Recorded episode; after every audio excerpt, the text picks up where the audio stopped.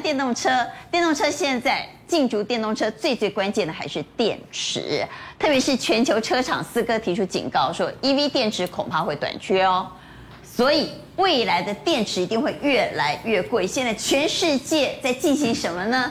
电池争夺战。对，那其实之前我就说过，电子股里面我唯一选的就是跟车用电子有关系，这是我上个礼拜来的时候讲的金星。金星对，跟宁德时代有关系。你看今天差一档涨停板，但尾盘就被拖一下。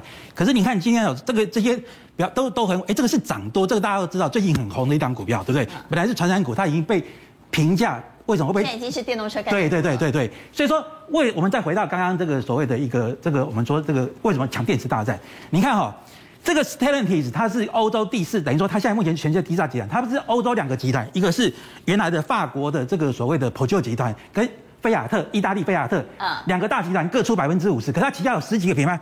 有的很有名哦，玛莎拉蒂大家知道吧？爱快旗下有玛莎拉蒂，对，还有爱快罗密欧啊，哦，对对，还有像以前像这个标志啊，好标志这个雪铁龙啊，好很多十几个牌子。那他就预告说，它有很多品牌。对他因为他现在准备说在2025年哦，对他全部要300亿欧元，他准备在2025年要全部电动化。但是他就在这个过程中，他发现他自己预告说，2024到2025哦，这个会出现。电池它先会出现电池的一个短缺效应，因为大家都抢嘛。那电池都要做电动车。对，然后大家都就说，电池者得天下，然后再来是电池原物料，最后大家抢一抢不够的情况之下，会造成终极情况就是2027到2028。当然这个是比较远，我觉得不用想那么久，就是电动车供给不够，所以会有点下来。但是这说明一个现象，眼前就是电池大家都要抢，对，就是说明一定会缺货。对，下来对。他就是告诉你商机就是在电池嘛，你看这是电子时报做的统计，你看这个到2025年的时候，会比去年电池的装载量会多了5.7倍。这是英国的这个 Jaguar， 它本身就是它的这个跑旅很有名，它占了将近20%。就是画面上这辆车。对，所以这要绝版了是吧？不是绝版了嘛？不是，它现在它是它主力，它现在第一台电动车，而且很漂亮，它的这个外形很漂亮。可是它曾经一度因为电池供应不足，竟然shutdown1个礼拜，完全停着。对，对，所以1周停产。对，这么重要的产品竟然会停产，因为电池的关系，这也是第一个。我还以为它因为电池的关系不做了。因为它是比较小众市场嘛，因为它高阶品牌，可是它小众市场，所以它电池可能就抢着份量。那应该叫做一度停产。对，一度停产，就是还停产1个礼拜。然后你看啊，松下，你看这些大厂都在想松下，哦，这个像这个 Tesla、宁德时代啊，好，这个大家都知道了。你看啊。GM 跟 LG 韩国的浦项也在抢做电池厂，连福特 Ford 它也是砸了100亿美金跟 SK 海力士合作的电池工厂。哎，更有趣，我刚刚说那个 Toyota 这个丰田张南霞就讲，去年10月的时候，他说他跟日本政府说啊，不要什么为了碳中和纯电，说他说这样子不对，他讲了好久。10月份哦，结果12月的时候有一次舞台，你看这个画面非常有趣，他站上去舞台全部30台都是什么油电混合，其中的一半是纯电。也就是说，10月份才喊说啊，不可能全部都纯电，结果竟然在2个月之后受不了了，30台全部告诉大家。他之前是不想做电动车的，他就因为他就是大势所趋，对，没办法，他抵抗不了，他就而且他一次就秀30台给你看，其中那台 BZ4S 有没有在台湾？就是我刚才说的这个300个 quota， 24分钟里面全部销售完毕，哦，就是 BZ4 对，全部抢光光，因为它150万而已。但你看哦，连我们自己本身鸿海，我们说他自己说，刘安伟说得电池得天下。你看，一个电动车电池基本结构叫正极、负极，这中间是什么电解液？很重要是隔离膜，要避免这2个材料冲突，可是又能够让电池能够流通。那这个东西鸿海也在布局了，譬如说正极材料里面，它这个地方来讲啊，它这个地方跟很多的这个正极材料布局在负极材料，鲜少人所知的。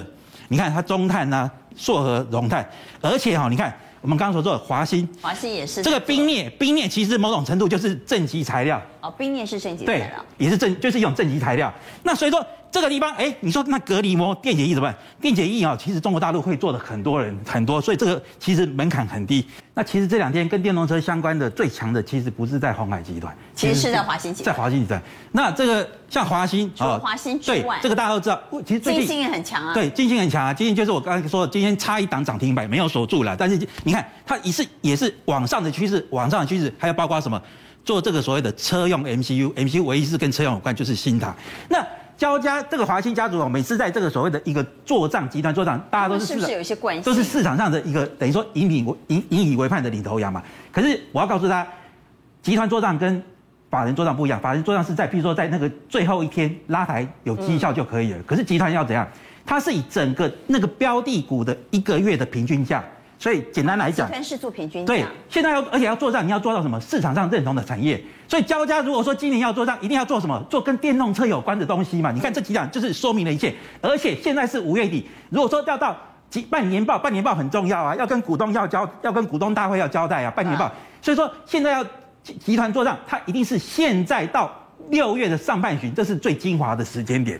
所以说他们交家的密集做账期，那交家一做账之后，它就会带动风潮，包括了什么鸿海也会来，甚至于联电家族也会来，甚至于很多其他的次集团都会来。那我们就来讲说，电动车电池里面的材料里面有没有什么大家所忽略掉的呢？你看最近这个大家都耳熟能详，这个金星想做，华兴也是加入新的正极材料，美西嘛大家都会背的，对，都是正极材料，这是负极材料。讲到中汉、鸿海的嘛，对，都是鸿海，是负极材料。唯一一个鸿海自己没有投资公司，但是他是 MIH 的成员，而且是所有台湾里面唯一只有他会做，而且他有一个非常了不起。我刚刚为什么说 Toyota 那个车子 ，Toyota 的隔离膜全部都他自己做，80%，唯一一个非日本厂商。能够打破垄断的就是我们的台湾之光的，打破垄断的就是我们的台湾之光的明基材，而且他在10年前，他在中国芜湖就已经设厂，而且他就已经供应给 Toyota 油电混合，现在 Toyota 要开始做电动车了，所以油电混合跟电动车它又大幅成长。好，那这是一个什么样的底线？来，简单来讲，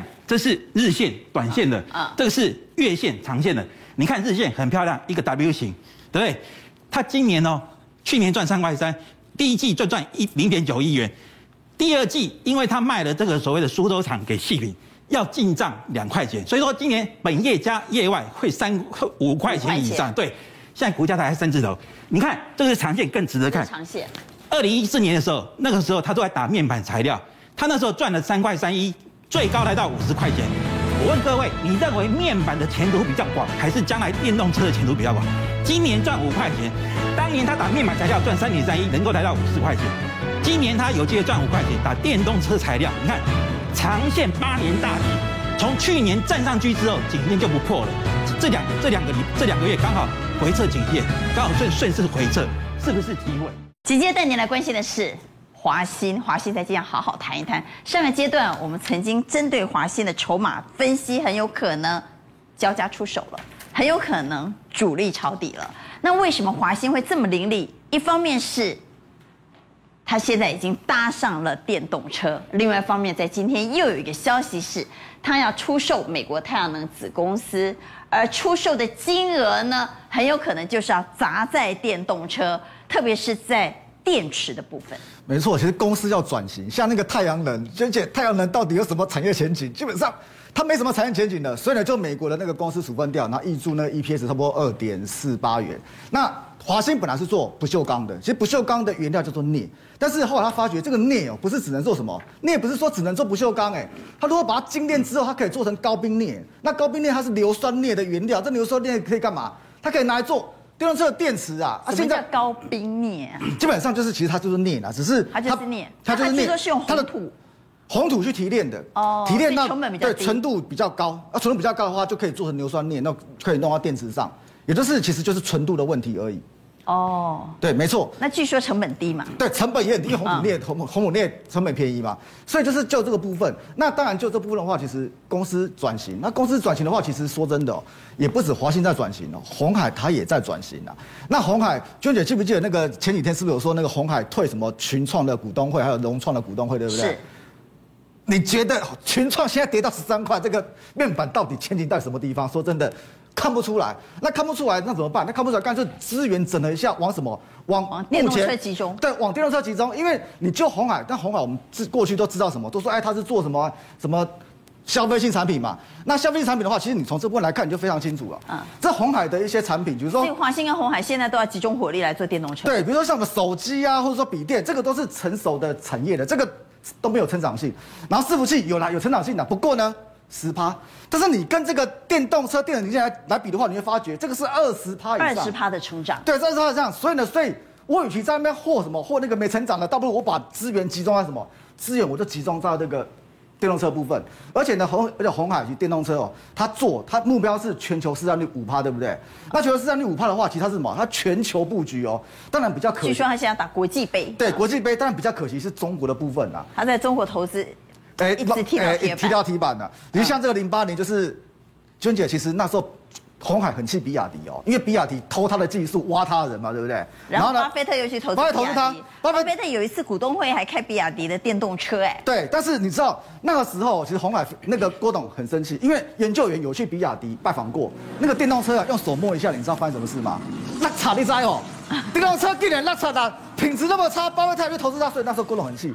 然后再来呢，在2013年的时候，郭台铭曾经骂过巴菲特，对不对？哈，对，是因为他的敌人做了。电动车之后，郭台铭那时候下定决心，我也要做。对，没错。然后13年的话，又去什么？又争取代工特斯拉嘛，但特斯拉失败。对，失败。然后他投资小鹏，对，也失败。然后呢，这个拜腾，基本上做车做不出来，也失败，也退出。所以他在中国频频踢到铁板。对，就是。但他现在目标放在美国。中国基本上自有品牌踢到铁板，他只有打进特斯拉的供应链啊。那美国的部分，但美国目前做的还不错，比如说像这个 Fisker， 其实 Fisker 它原来自己，因为它是新创车厂，它原来自己就有一台车设计好的叫 Ocean。其实 Ocean 你不要看它那个鸟不掉呢，它现在预购量基本上有4万台哦，4万台等着谁来做？等着鸿海来帮它做哦。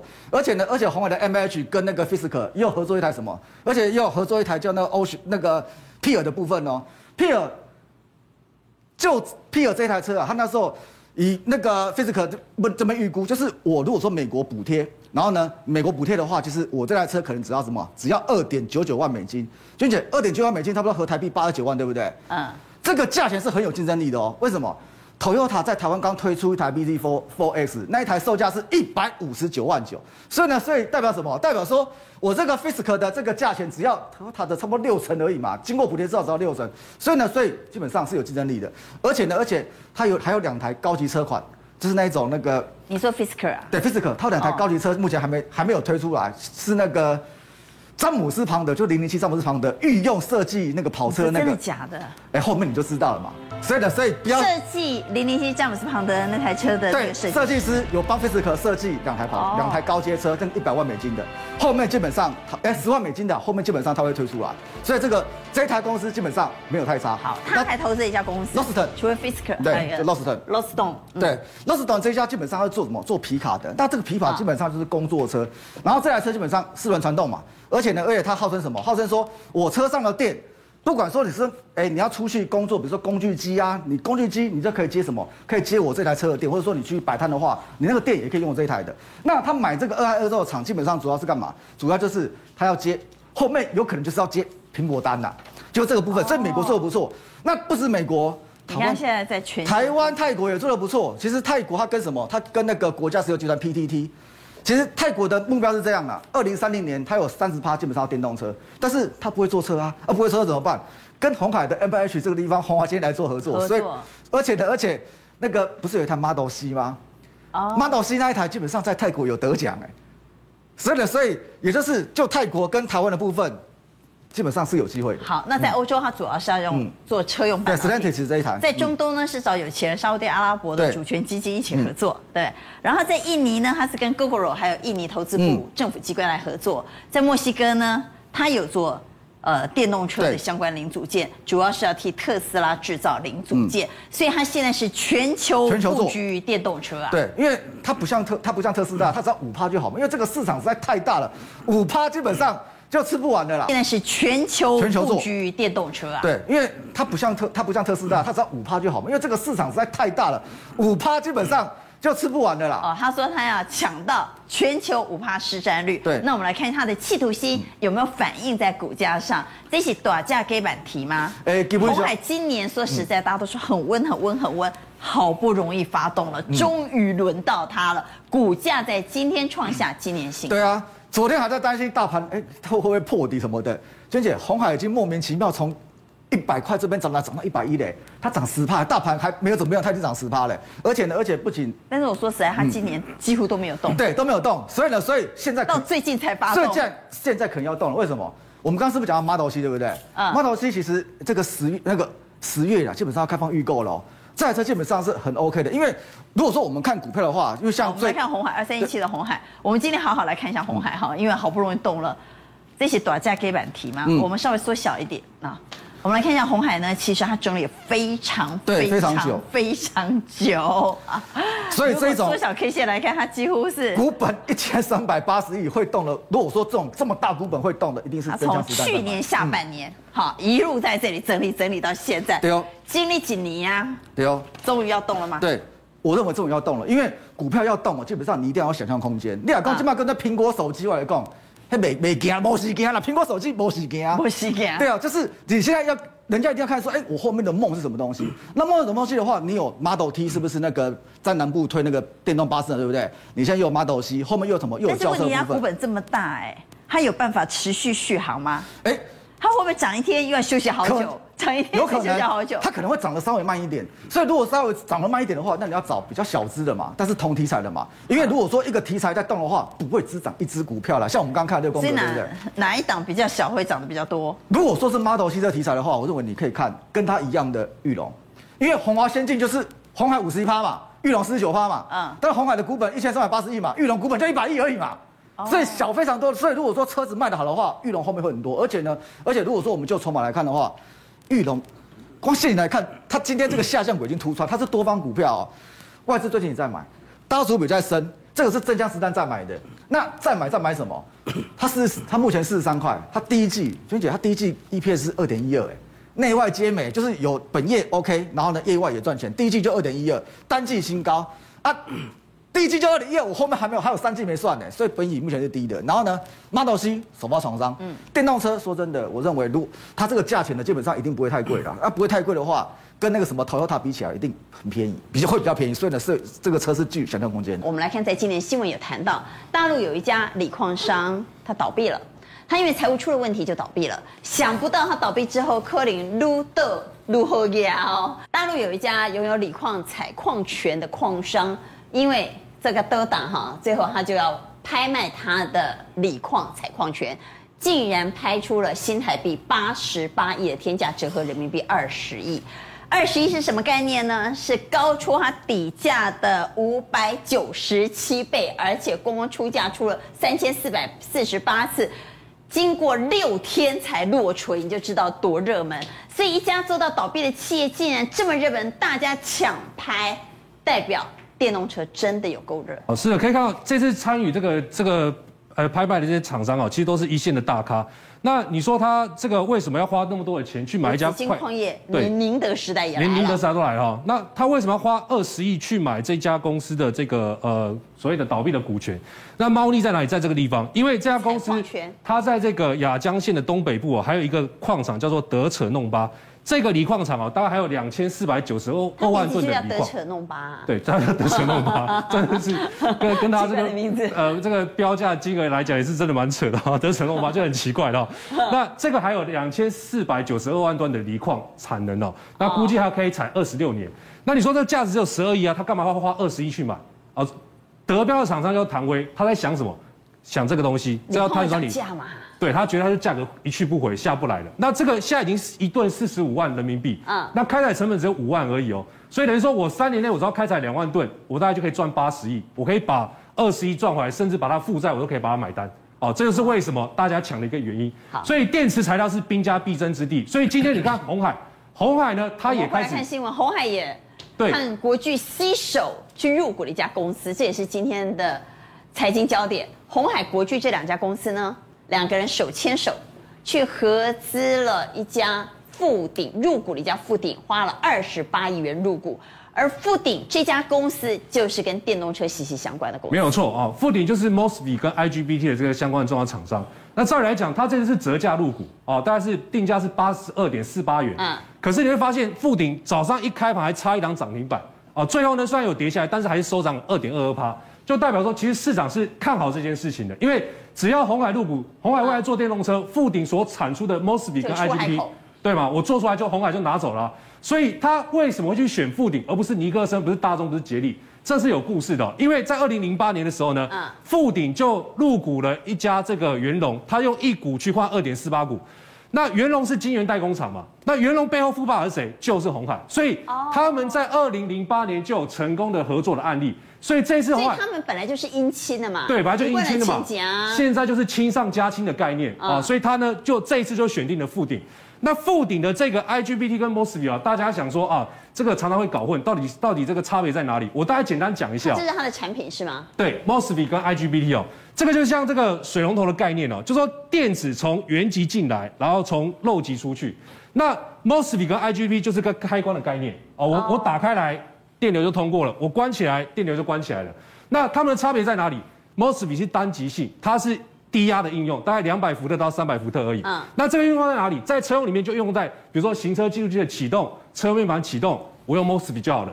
但是你说这个汽车马达的启动，跟所有的汽车动力的启动，大家用到什么 IGBT？ 因为它是双极性，它的高电压应用大概是1200伏特，所以呢，你会发现为什么这个东西需求量很大？因为英飞凌讲了，现在呢传统的燃油汽车，我一台车我只要18个。功率半导体，可是我进化到了这个所谓的电动车之后呢，你要知道电池要去转换到马达哦，这个逆变器它就需要用很多的 IGBT， 所以到了电动车之后呢，它就需要用到250个功率半导体。好，这是他们的差别。为什么这么抢手？但我们回到刚刚我们看到鸿海、国巨跟富鼎的那一张宫格，我们回到那个股价那一页啊，我想问的是，通常过去啊被买的。因为可能这个尾卖嘛，好都价得不错，通常都被买的会涨，买人家的呢就不一定会涨。但这次是折价，所以我要问，这一次是谁涨？是被买的涨呢，还是买主涨呢？哦，这个其实啊、哦，买主旁边有一个国巨和鸿海，又一个涨一个跌。因为买主的这个股性啊、哦、比较差，它除非有特大的一个力度，不然它很难会去涨。那反而这次被买的、哦，它今天虽然是开高走低，但是最后还是收涨。但它折价耶？对，它折价，市场认为没有关系啊，因为你只要未来这产品出来之后卖得出去，对不对？它营收就会上来啊、哦，所以有预期心态。所以富鼎你会发现，其实它股价也慢慢垫高了。好，我们来看 K 线，好不好？富鼎的 K 线，我们来看富鼎的日 K 线。对，所以它今天是拉出了一根长黑 K 棒啊、哦，但是。股价是往上创了短波段新高，对，我觉得这边整理还是有机会再继续往上攻哦。就代表说，其实这个产业族群还是很好的，但是电动车这个区块、啊，大家讲到它很好，最近特斯拉很惨，对啊，特斯拉上个礼拜我又破底啊，对不对？我们看它特斯拉股价、啊，特斯拉呢上个礼拜我们来讲说，它停止去收购这个 Twitter， 开心个，我跟大家讲不要开心太久，就短线而已哦。那后面要涨的话，要看它整个产业趋势的一个怎么那么惨呢、啊？一路这样一直跌啊，要看它产业面的反应哦，但是。产业面还没反应呢，这个屋漏偏逢连夜雨，因为上礼拜又传出来什么？传出了这个马斯克的性骚扰的一个事情哦，设置头上一把刀。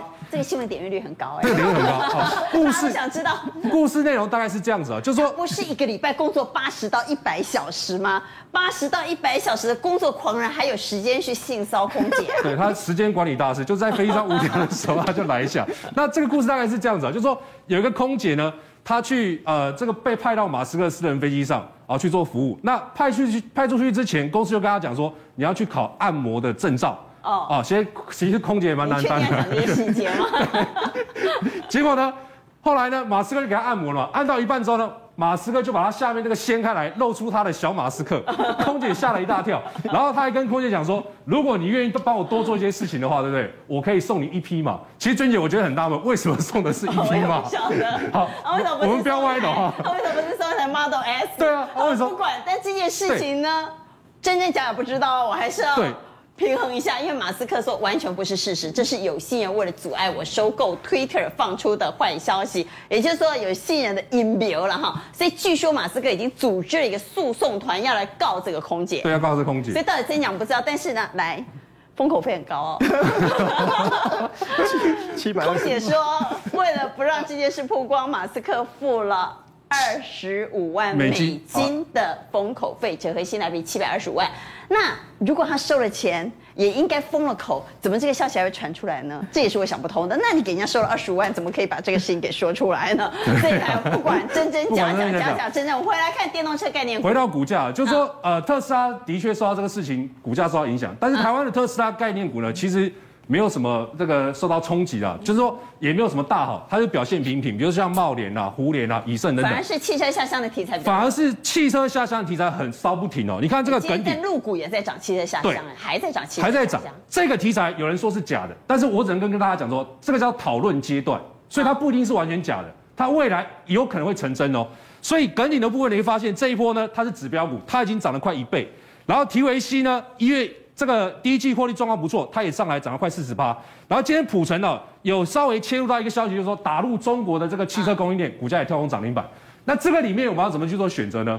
刚刚娟姐讲了一个重点，今天很多股票啊都是小型股涨得乱七八糟，对不对？是。你会发现呢，今天39家涨停板里面有17家跟什么？跟汽车有关系。而这一些股票都是观众朋友你们不熟悉的、不认识的，对啊，但我大概就把它整理出来啊，有兴趣大家就拍照研究一下啊，研究一下。像这个纯生啊，金宇、对，什么立正账好啦，这个吉祥我听过了哈，立正永生啊，对，这个都没有听过，但是它的确确跟这个车用对，跟车用有关系。那如果我今天我选这些股票啊，就像之前讲的，橙的跟卖橘子没有关系了，没有关系，它是胎压监测、高利好，所以这些我们不要说没听过了，可能有些观众朋友听过，这些我们不熟悉的汽车股，对，反而比较有机会上。我只能讲说这些啊，这个目前的新的主力很爱这些股票，但是观众朋友你去追的话，可能容易短线做套牢动作，所以在选股上我讲，我今天不会喊这些股票，因为一喊的话就应征。娟姐讲的投顾老师在乱喊，没有，所以我们要去找什么？找有价有量的啊，市占率高的。选股逻辑就是这样子哦。第一个找有价有量的，第二个是什么？找产品它真的市占率在中国大陆是比较高的，那就是什么？4952的凌通，我只想要这张股票。为什么？因为它行车记录器的晶片，中国的市占率超过 50%， 两台行车记录器，一台他家做的。再来呢，车用无线晶片，现在新能源车。都在比新潮哦，所以一定会有车用这个无线充电晶片的部分，它也打入中国厂商。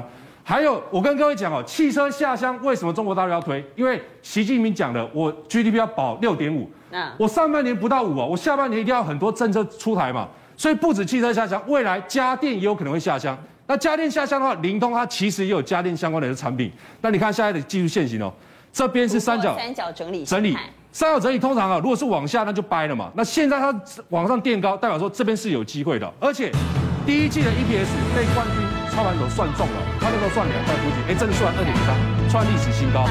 那大家知道，第一季不是 MCU 旺季，第二季才是它的传统旺季，所以它第二季一定会更好。所以股价，你看哦，投信买后索马它没有卖，外资买了，今天外资有卖一点，可是外资卖它股价还在涨，代表说这一波控盘者不是外资。特定主义，然后可能要再做拉。